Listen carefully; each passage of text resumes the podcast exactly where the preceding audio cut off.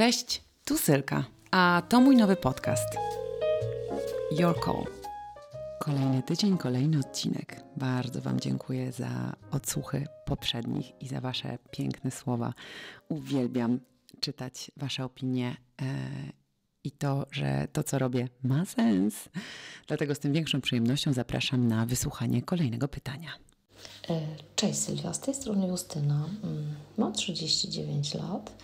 Od ponad 6 lat zajmuję się PR-em i komunikacją marek lifestyle'owych. Wcześniej byłam dziennikarką i po tych intensywnych latach pracy postanowiłam zrobić sobie dłuższą przerwę, wakacje, aby zastanowić się, co i jak chcę dalej robić. Podjęłam decyzję, że będę zajmować się tylko i wyłącznie markami beauty. Taka też będzie moja nowa praca, której startuję lada moment. No, jestem podekscytowana, nie ukrywam i nie ukrywam też tego, że w podjęciu tej decyzji bardzo pomogły mi Twoje webinary. Natomiast moje pytanie bardziej dotyczy szukania inspiracji, piękna, rozwoju artystycznego, też tego, co nam się podoba wizualnie. Byłoby super, gdybyś opowiedziała nam tego, co moim zdaniem kompletnie nie uczy się w polskich szkołach, co pominięto i zapomniano, a co jest bardzo ważne dla każdej osoby, nie tylko tej pracującej w branży kreatywnej, bo warto wiedzieć, jak kształtować swój gust, jak nabywać wiedzę o sztuce, o architekturze, jak rozwijać się w tym obszarze. Bardzo, bardzo ciekawi mnie Twoje podejście do tego tematu. Gdybyś zrobiła ten podcast, byłoby wspaniale. Dziękuję Ci, cześć. Bardzo mi się podoba to pytanie. Bardzo dziękuję, Justyna. Bardzo gratuluję również nowej pracy i każdego kroku, który podjęłaś po drodze, odkąd piszesz do mnie i dzielisz się swoimi doświadczeniami, bo Twoja droga jest super inspirująca, nie tylko dla mnie. Ale do rzeczy. Słuchajcie, temat kreatywności, piękna, poszukiwania piękna, otaczania się pięknem jest mi bardzo, bardzo bliski, ale nie zawsze tak było. Kiedy urodziło się moje dziecko, pamiętam, że bardzo dużo czasu spędzałam z nim na spacerach zimą, ponieważ ten mały człowiek zasypiał tylko i wyłącznie, kiedy był wytrząsany w wózku. I chodziłam, pamiętam, po swojej dzielnicy, po Pradze Północ głównie i zastanawiałam się, co mam zrobić ze swoim życiem, żeby miało większy sens, że mam wrażenie, że wszystko, co robię, jest głupie. Jeszcze wtedy byłam na etapie pracy głównie z klientami korporacyjnymi, naprawdę bardzo fajnej pracy, bo już pracowałam jako niezależny twórca, już projektowałam fantastyczne rzeczy dla nich, ale nadal była to praca dla korporacji i nadal realizowałam czyjś brief. I nie do końca jeszcze wiedziałam, co mi się podoba. Nie zdawałam sobie z tego sprawy. Więc tak łażąc z tym wózkiem po osiedlu i zadając sobie te pytania, musiałam wysłać bardzo dużo informacji do wszechświata. I to, o czym mówię często, czyli manifestacja i to, że naprawdę ściągamy sobie na głowę to, czego potrzebujemy, przyniosło do mojego życia Olkę Osadzińską. Mój brat pewnego dnia stwierdził, że wysłuchując tego, czego potrzebuje Ola, bo to była jego koleżanka, stwierdził: Jezu, muszę Cię poznać ze swoją siostrą. I od tego się zaczęło. Czyli moja pierwsza odpowiedź na pytanie Justyny – odpowiedni ludzie. Oczywiście czasami jest tak, że dzieją się przypadki, które nigdy nie są przypadkami, a czasami jest tak, że dobrze jest po prostu poprosić: hej, wszechświecie, dobrze by było, żeby wokół mnie pojawiła się jakaś osoba, która mi w czymś jest w stanie pomóc, która mnie gdzieś poprowadzi, która da mi taką a taką inspirację. Więc odpowiedni ludzie. To był rok 2011. Kiedy poznałyśmy się z Olą i Ola właśnie wtedy wróciła do Polski, miała w głowie bardzo ambitny pomysł na to, aby tworzyć targi sztuki, takiej nie targi sztuki wysokiej, czyli nie takiej bardzo niedostępnej, tylko wręcz odwrotnie. Chodziło o targi sztuki egalitarnej, która będzie dostępna dla wszystkich, na które przyjdą wszystkie osoby, które mają ochotę popatrzeć na coś ładnego i kupić sobie coś ładnego, co jednocześnie jest niepowtarzalne. Nie tak jak obrazki z IKEA, tylko niepowtarzalne, sygnowane, a nadal w zasięgu portfeli normalnych ludzi.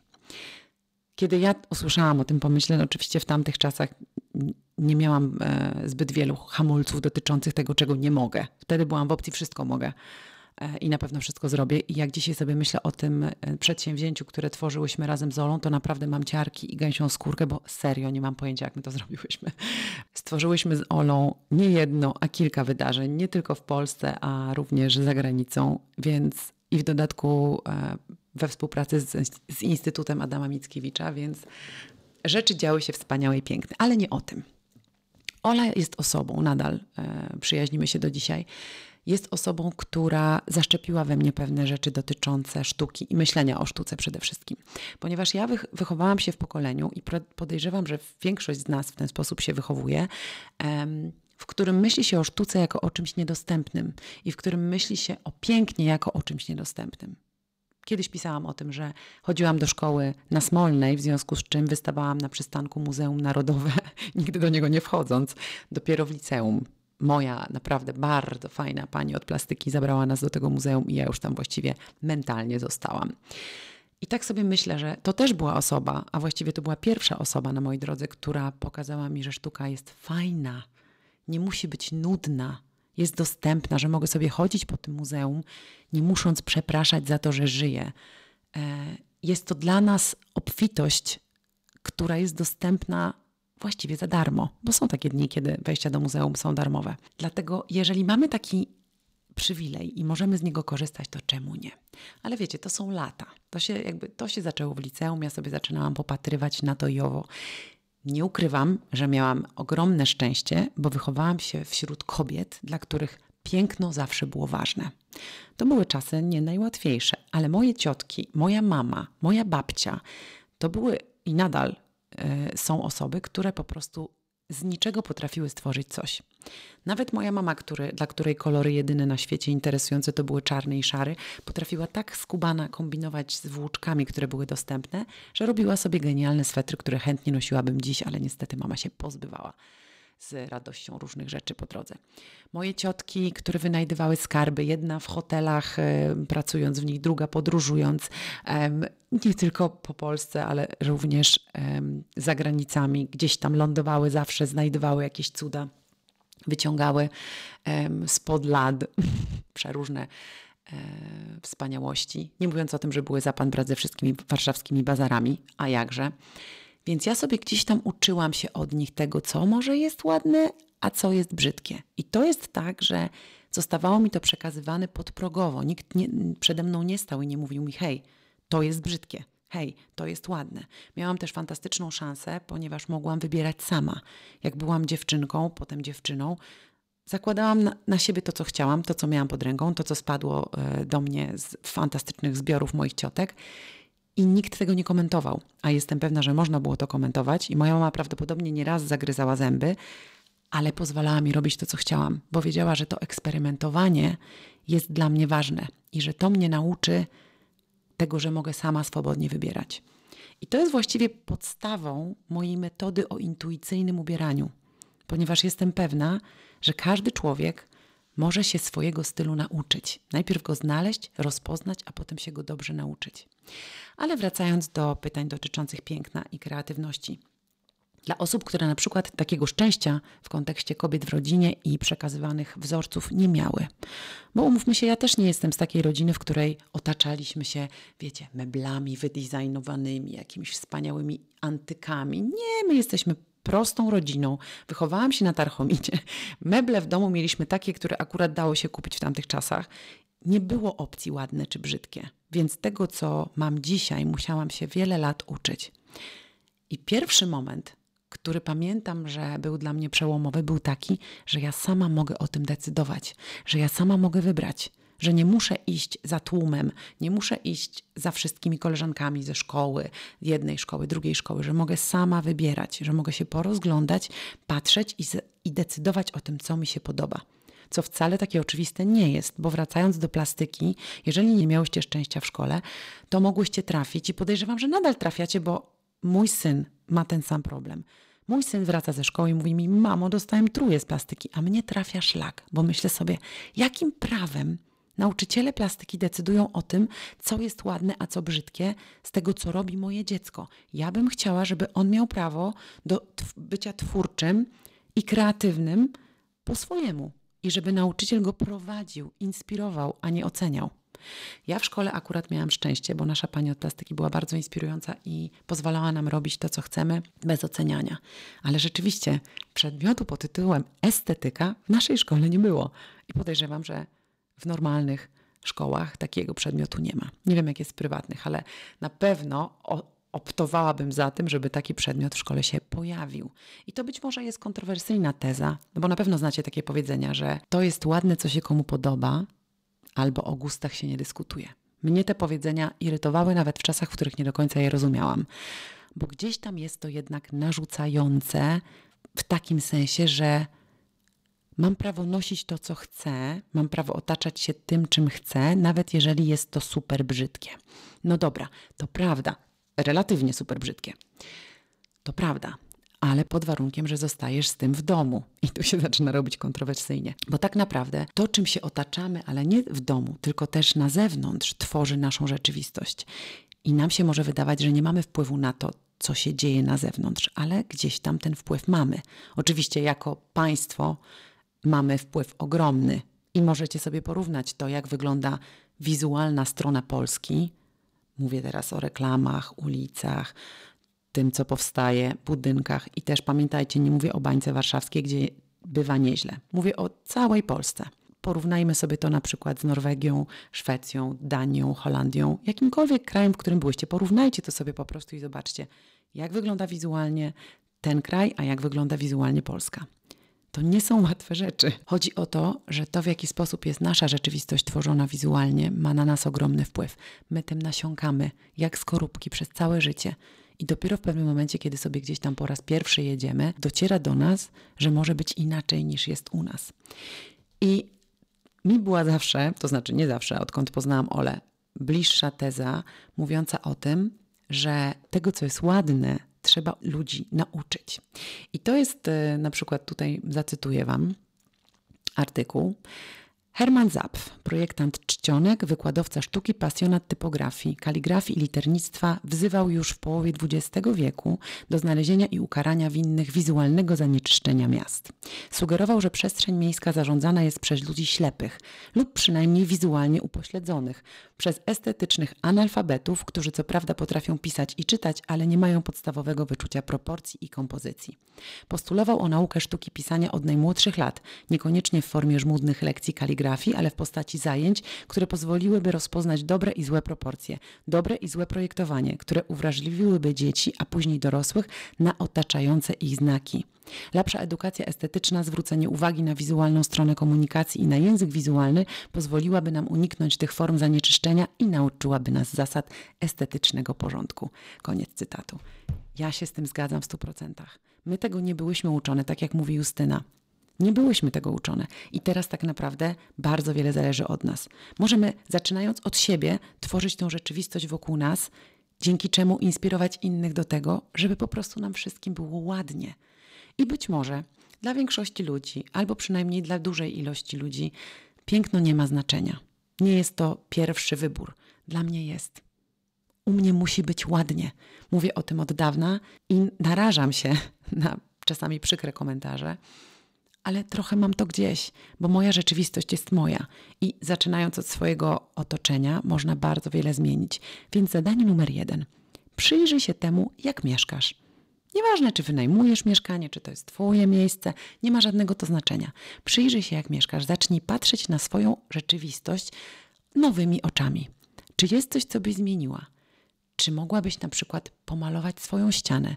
Czy mogłabyś na przykład, nie wiem, pozbyć się połowę rzeczy, które masz w swoim wnętrzu, bo być może twoje wnętrze czuje się zbyt zagracone, a przynajmniej ty je odczuwasz jako zbyt zagracone. Zastanów się, jak się w swoim wnętrzu czujesz.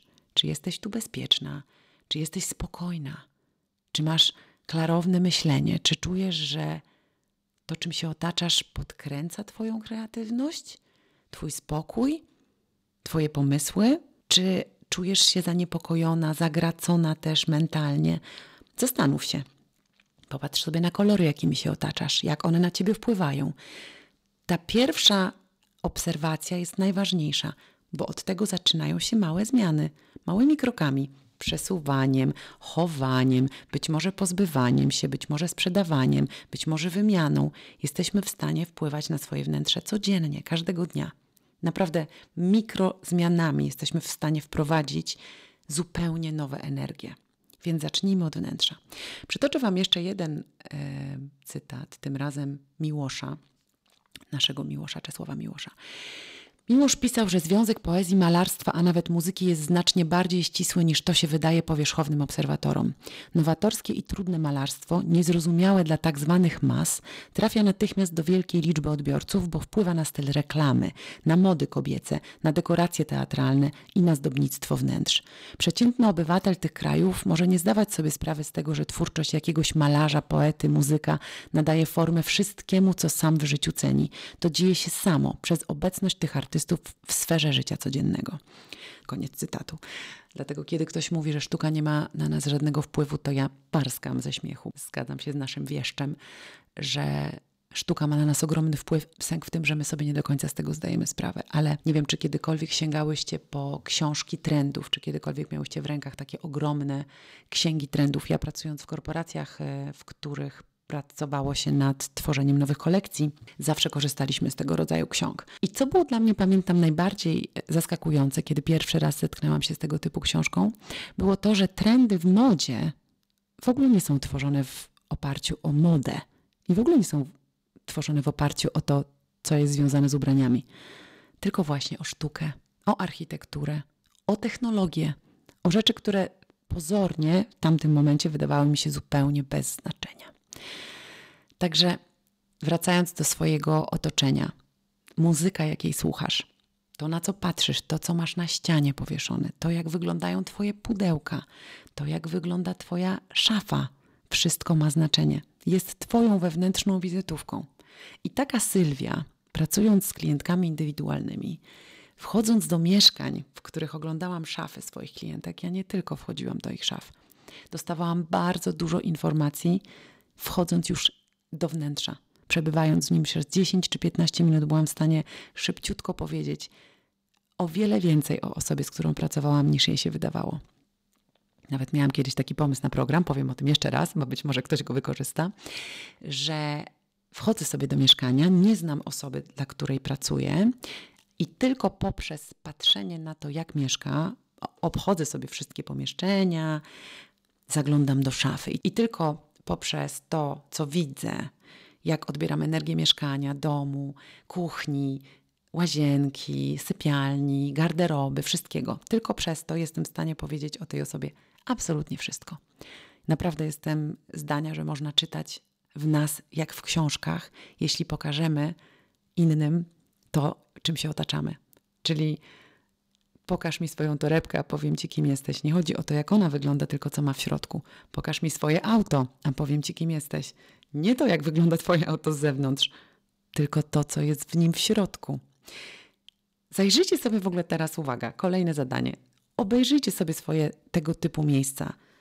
Torebka, auto, szuflady w kuchni. Zobaczcie, co tam się dzieje. Jesteście twórcami swojej własnej rzeczywistości. Piękno zaczyna się od najdrobniejszych drobiazgów. I jak patrzę na kosmetyczki swoich klientek, w których kosmetyki są brudne, bo się między sobą wyśmodruchały, bo są pokryte tubki, częściami jakiegoś make-upu, jakiegoś pudru, wszystko jest takie zabrudzone, to ja wiem, czy ta osoba zwraca uwagę na to, czym się otacza, czy nie. Zajrzyjcie do swoich kosmetyczek. I jeżeli czujecie, że tam jest nie tak, jakbyście chciały, to po prostu to zmieńcie. Bo estetyka zaczyna się od najmniejszych i najdrobniejszych elementów. I być może jest tak, że tutaj zabrzmie jak perfekcyjna pani domu, ale uwierzcie mi, u mnie też nie jest perfekcyjnie. Natomiast na pewno przywiązuję wagę do drobiazgów, bo wiem, że to te drobiazgi tworzą mnie i moją rzeczywistość. I też tworzą opinie na mój temat wśród tych, którzy przychodzą do mnie do pracowni, przychodzą do mnie do domu, spotykają się ze mną, wchodzą do mojego samochodu. I te osoby mogą nawet nie być w stanie sformułować tej myśli od razu, ale ona się gdzieś tam zagnieżdża i potem wraca jako opinia. Więc jeżeli wiemy, jakie mamy w rękach narzędzia, nasze wnętrze, nasze szufladki, nasze kosmetyczki, auto, naszą szafę, to są wszystko narzędzia. Jeżeli mamy te narzędzia w łapkach Nie potrzebujemy żadnych pieniędzy do tego, żeby sobie sprawić dobro estetyczne. Coś wyrzucić, czegoś się pozbyć, coś podmienić, coś umyć, coś wyczyścić, coś przełożyć. Po prostu wszystko zależy od nas. I pytanie Justyny dotyczące tego, jak zacząć, skwitowałabym tym właśnie. Zacząć od drobiazgów. Jest jeszcze oczywiście cała gama tematów związanych z budowaniem swojego piękna i z budowaniem swojego postrzegania przede wszystkim piękna. I to już jest tak naprawdę kwestia bardzo indywidualna. Kiedy poznałam Olę i kiedy zaczęłam pracować przy tworzeniu targów sztuki Art Yard Sale, zaczęłam poznawać też artystów. Czyli zaczęłam się, może nie to, że otaczać nimi, bo to jakby nie o to chodziło, ale przebywanie wśród ludzi, którzy myślą inaczej, którzy tworzą, którzy mają zupełnie abstrakcyjne podejście do tematów, do których ja mam na przykład bardzo proste, jest po prostu bardzo rozwijające. Dlatego kolejnym zadaniem pewnie byłoby: hej, idź do galerii, idź na wystawę, idź do muzeum, zobacz, co kto chciał ci powiedzieć i jak to zrobił. I zastanów się, czy to ci się podoba. Bo cały czas mam wrażenie, i to ciągle do mnie wraca, że mamy jakieś kompleksy w sobie, które sprawiają, że boimy się mówić o tym, co widzimy. Boimy się powiedzieć, że coś nam się podoba i dlaczego, albo że nam się coś nie podoba i dlaczego. Mamy poczucie takiego lęku, kiedy wchodzimy po raz pierwszy do muzeum albo do galerii, bo wydaje nam się, że to nie jest nasze miejsce, że my się na tym nie znamy, więc się nie możemy wypowiadać. Możemy się wypowiadać. W internecie jest mnóstwo twórców, którzy uczą nas, jak patrzeć na sztukę, więc jeżeli czujesz, że jesteś onieśmielona przez sztukę, zajrzyj chociażby na profil mojej serdecznej znajomej Maja Poza Ramami. Ona cię poprowadzi przez meandry tego, jak patrzeć na sztukę, jak myśleć o sztuce i przede wszystkim tego, że możesz myśleć po swojemu. Internet dzisiaj daje nam ogromne ilości wiedzy i inspiracji. W czasach, kiedy my byłyśmy małe, kiedy ja byłam mała, to miałam ewentualnie do dyspozycji encyklopedię albo album. I to też wychowałam się w rodzinie wojskowej, więc umówmy się, że albumów o sztuce tam było 0 albo 2. W każdym razie niewiele pamiętam. Ale za to mój dziadek bardzo lubił muzykę i miał ogromną kolekcję kaset. Opisanych przepięknie i w ogromnej czystości, więc myślę, że on też był moją wielką inspiracją w kontekście tego porządkowania i estetyki takiej dotyczącej naszej przestrzeni, bo pilnował tego, żeby wszystkie kasety były w jednym kolorze, żeby były jednej firmy. To są małe rzeczy, ale jak zaczniecie na to zwracać uwagę, to się okaże, że to one robią bałagan. Na przykład zadanie kolejne. Zajrzyj do swojej szafy i zobacz, czy twoje ubrania wiszą na jednakowych wieszakach. Jeżeli nie wiszą na jednakowych wieszakach, to masz poczucie prawdopodobnie, że tam jest bałagan, że jest jakiś chaos, że coś się nie zgadza.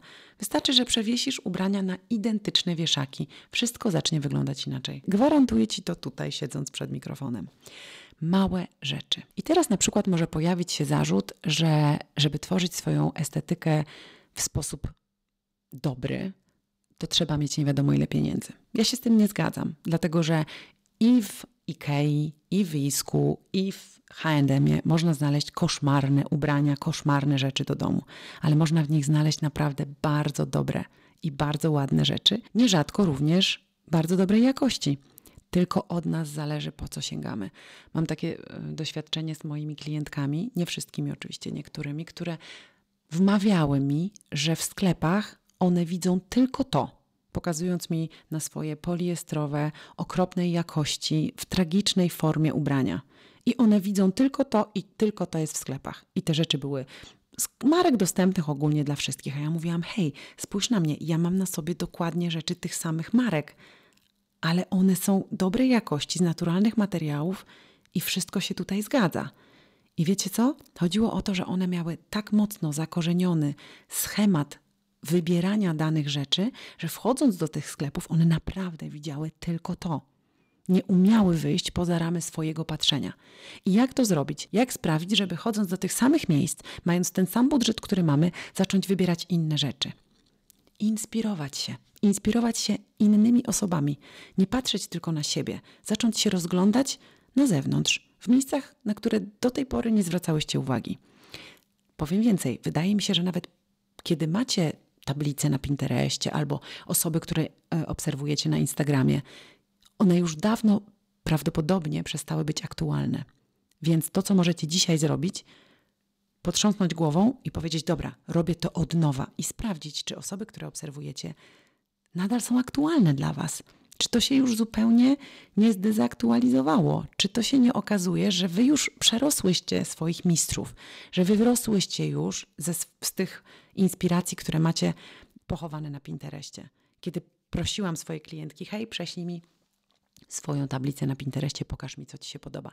Okazywało się, że one najczęściej znajdowały tam rzeczy, które są po prostu strasznie stare.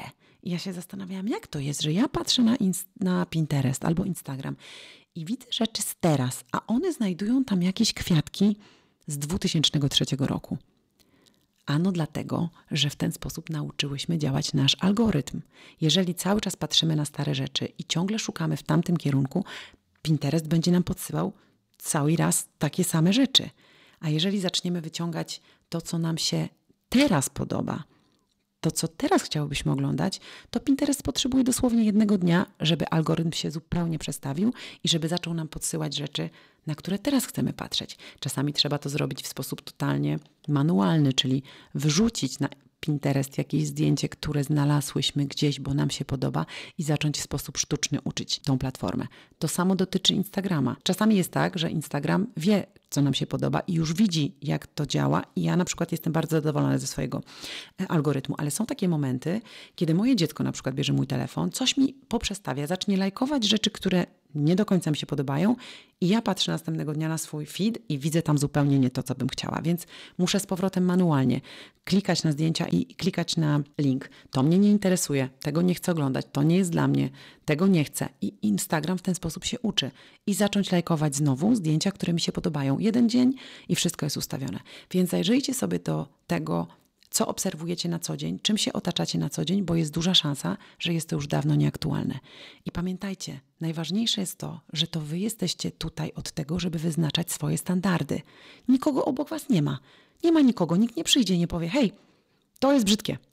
Nie, sama musisz zdecydować, czy to jest brzydkie, czy to jest ładne. I ta sprawczość jest dla mnie niesamowita, bo ona mówi mi, hej, ja nie muszę iść za tłumem, ja mogę wybierać sama. I oczywiście też jest tak, że Instagram czasami pokazuje nam właśnie tłumy ludzi, którzy wybierają to samo, te same torebki, te same buty w kółko, te same kolory, te same stylizacje, no jakby mnie to totalnie nudzi.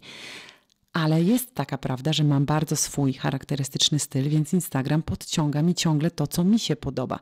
Dopóki mi to pasuje, super. Jeżeli nagle stwierdzę, że potrzebuję w swoim życiu kolorów, będę wiedziała, co zrobić, żeby nauczyć algorytmy tego, żeby podsyłały mi to, co chcę oglądać. I wy też to możecie zrobić. I właściwie już teraz ostatni temat, czyli rozglądaj się, obserwuj, miej oczy otwarte. Jeżeli nie możesz wyjechać z miejsca, w którym jesteś, chodź do biblioteki, księgarni, Empiku. Jeżeli nie możesz sobie pozwolić na to, żeby kupić książki, to sobie je po prostu przeglądaj. Masz do tego prawo, żeby spędzać w Empiku godziny i przeglądać, oglądać, robić zdjęcia tych rzeczy i budować sobie swoją własną estetykę. Jeżeli mieszkasz w większym mieście, usiądź w jakimś fajnym miejscu, z którego masz dobry widok i obserwuj. Jeżeli masz szansę na to, żeby wyjechać ze swojego miasta i gdzieś w ogóle polecieć na jakiś city break, gdziekolwiek, siadaj i patrz, obserwuj, oglądaj, uwierz mi, że w każdym mieście ludzie wyglądają inaczej.